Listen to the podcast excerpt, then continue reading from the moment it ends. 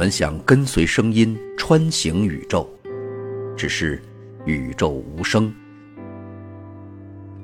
我们想追逐声音，走过世界，不过世界嘈杂。于是我们停下来，沉浸在耳畔，聆听想听的声音。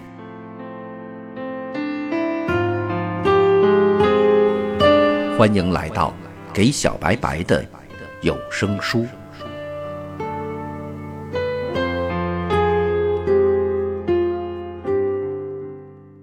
各位好，欢迎收听这一期的给小白白的有声书。从这一期节目开始，为您讲述史蒂芬·霍金教授的科学巨著《时间简史》。我们从何处来？我们向何处去？这是任何生命和文明与生俱来的最大诘问。可惜的是，生命甚至文明的历史和宇宙时空的尺度相比，都是微不足道的。在他们非常可怜的感知中，时间似乎是从无限的过去向无限的未来流逝，而空间仿佛是向着三维的方向无限延伸。无论是屈子的天问。还是刘子的天对，都是对时间和空间是无限的还是有限的迷惑不安。在纯粹理性批判中，康德将其明晰地表述为几个二律背反。对于时间以及空间和宇宙的认知，人类经历了一个漫长的历史。伽利略相对论的精义是在做相对匀速运动的不同参考系中，物理定律采取相同的形式。速度失去了绝对的意义。牛顿的经典力学和万有引力定律适用于地面万物乃至天体的运动。牛顿理论在并只在所有的惯性参考系中成立，不同的惯性参考系做相互匀速运动。法拉第、麦克斯韦尔的电磁学预言，电磁波，比如光，在真空中以恒定的常数光速传播。这就和伽利略相对论相冲突。为了解决这个冲突，爱因斯坦提出了狭义相对论。在该理论中，时间和空间被合并成平坦的四维时空，而物体的尺度、同时性、时间间隔都丧失了绝对性。狭义相对论的一个重要推论是能量和质量相等同。马赫质疑伽利略相对论和狭义相对论中惯性系的优越性，他明确排斥旋转的绝对性。他认为惯性系不是鲜艳的，它必然和宇宙中的物质整体互动。爱因斯坦的广义相对论极大地发展了这个思想。爱因斯坦认为万有引力应该被体现为时空的弯曲。正是物质的分布使时空弯曲，而自由粒子在弯曲时空中沿着最接近直线的所谓测地线运动。爱因斯坦把广义相对论应用于整个宇宙，标志着现代宇宙学的诞生。为了在广义相对论中得到一个静态的宇宙解，他在自己的场方程中引进一种反引力，即所谓的宇宙常数，因而。无意间错过了一桩极其重要的预言：宇宙正在膨胀。一九二九年，哈勃发表了红移定律：星系正在飞离我们而去，其速度与它和我们之间的距离成正比。宇宙学家一致认为，不是星系在飞离，而是携带星系的空间正在膨胀。这样，如果在时间上回溯，宇宙在过去的某一时期应该处于一个极其紧致的极热的相，这个相就是后来被称为大爆炸的场景。现在我们知道，大爆炸大约发生在一百三十八亿年之前。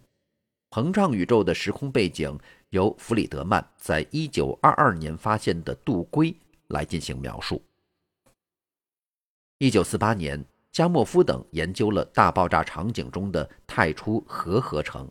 他认为，早期的宇宙具有极大的物质密度和极高的温度。在大爆炸后的几秒钟，宇宙的物质由电子、质子、中子和它们的反粒子以及辐射组成。随着宇宙膨胀，它逐渐冷却。在大爆炸后三十八万年左右，电子和核子结合成原子，其中主要是氢原子，宇宙因而变成透明的。加莫夫认为，我们目前还应该能够观测到那个阶段的光子，只是由于宇宙的膨胀引起的巨大红移，它们现在变成了只有几开温度的宇宙微波背景辐射。一九六四年，彭齐亚斯和威尔逊意外地发现了这个大爆炸的余晖。目前，这个辐射的温度被准确地测量为二点七二五开氏度。弗里德曼时空度规的一个显著特征是，宇宙起始于一个尺度为零的起点。一些前苏联科学家认为，这种奇性是起因于空间的均匀性和各项同性的假设。而实际的宇宙并不具备这样高的对称性，所以宇宙应压倒性的不具有大爆炸起点。尽管如此，1970年，霍金和彭罗斯证明了，在经典广义相对论中，在非常合理的物质条件下，宇宙的大爆炸起点是不可避免的。经典物理和因果性在起点处都崩溃了。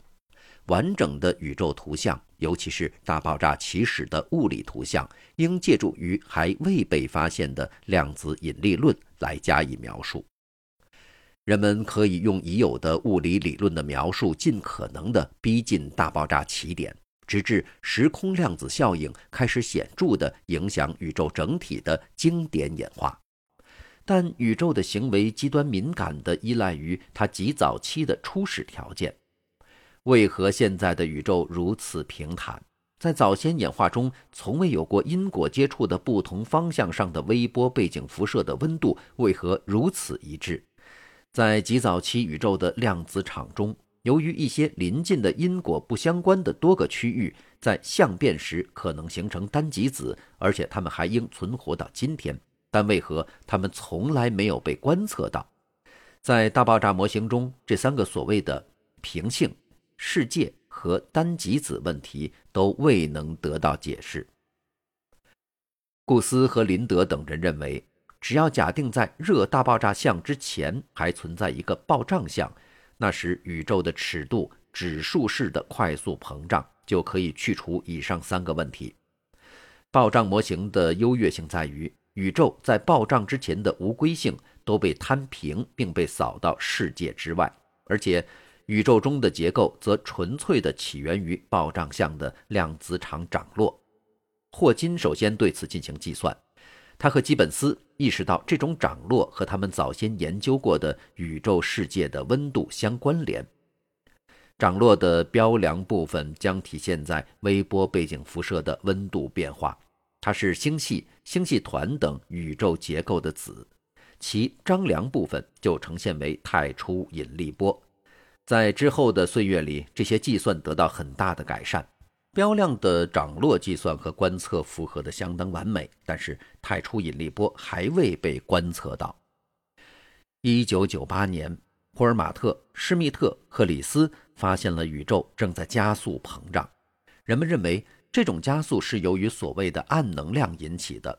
通过天文学家和宇宙学家的不懈努力，人们达到共识。宇宙空间是平坦的，宇宙的现有物质组成中百分之六十八为暗能量，通常被认为就是宇宙常数，还有百分之五的可见物质和百分之二十七的看不见的暗物质。暴涨模型只能算是一个半自足的理论模型。如果我们认为宇宙是唯一的、包容一切的，那么宇宙就必须是完全自足的。作为观测者的我们是它的一部分。此外，我们的生命和智慧又是宇宙孕育的，所以宇宙学的研究极端困难，也最富有挑战性。这比不识庐山真面目，只缘身在此山中要深刻得多。宇宙学的最重要问题是它的创生，这是哲学、神学和科学都极端关注的问题。也是各种宗教的创世纪的主题。宇宙的创生转换成科学的术语，应该是第一推动。是什么在创生时刻给宇宙拧上了发条，接着使它遵循科学定律演化至今？人们尝试了各种手段来研究宇宙的第一推动，也就是设定宇宙创生时刻的边界条件。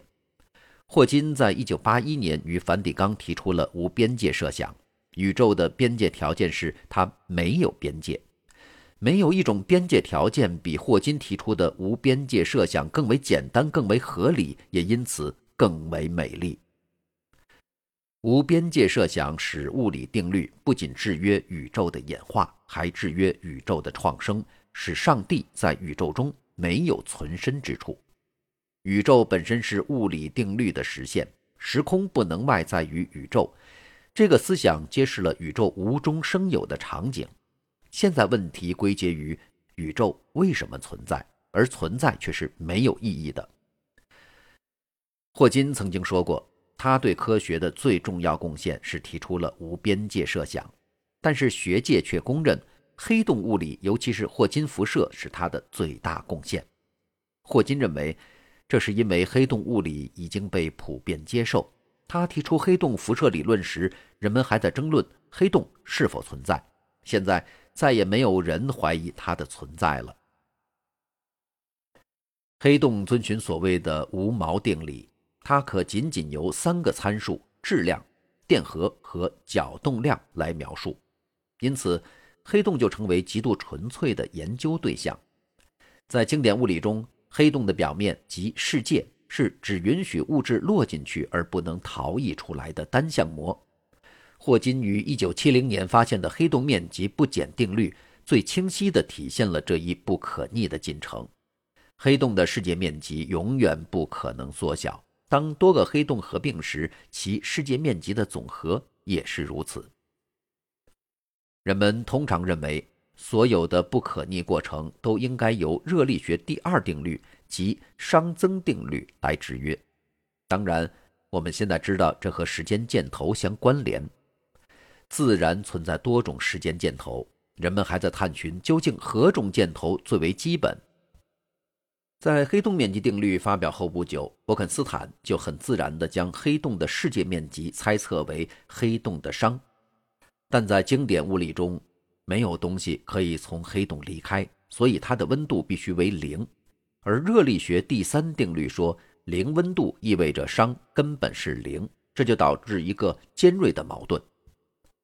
一九七四年，霍金研究了黑洞时空背景的量子场，真空充满了不断创生、不断湮灭的粒子反粒子对，在世界附近，这些对的一个成员可能落进黑洞，而另一个成员可能也落进去，但也可能飞往无限远处。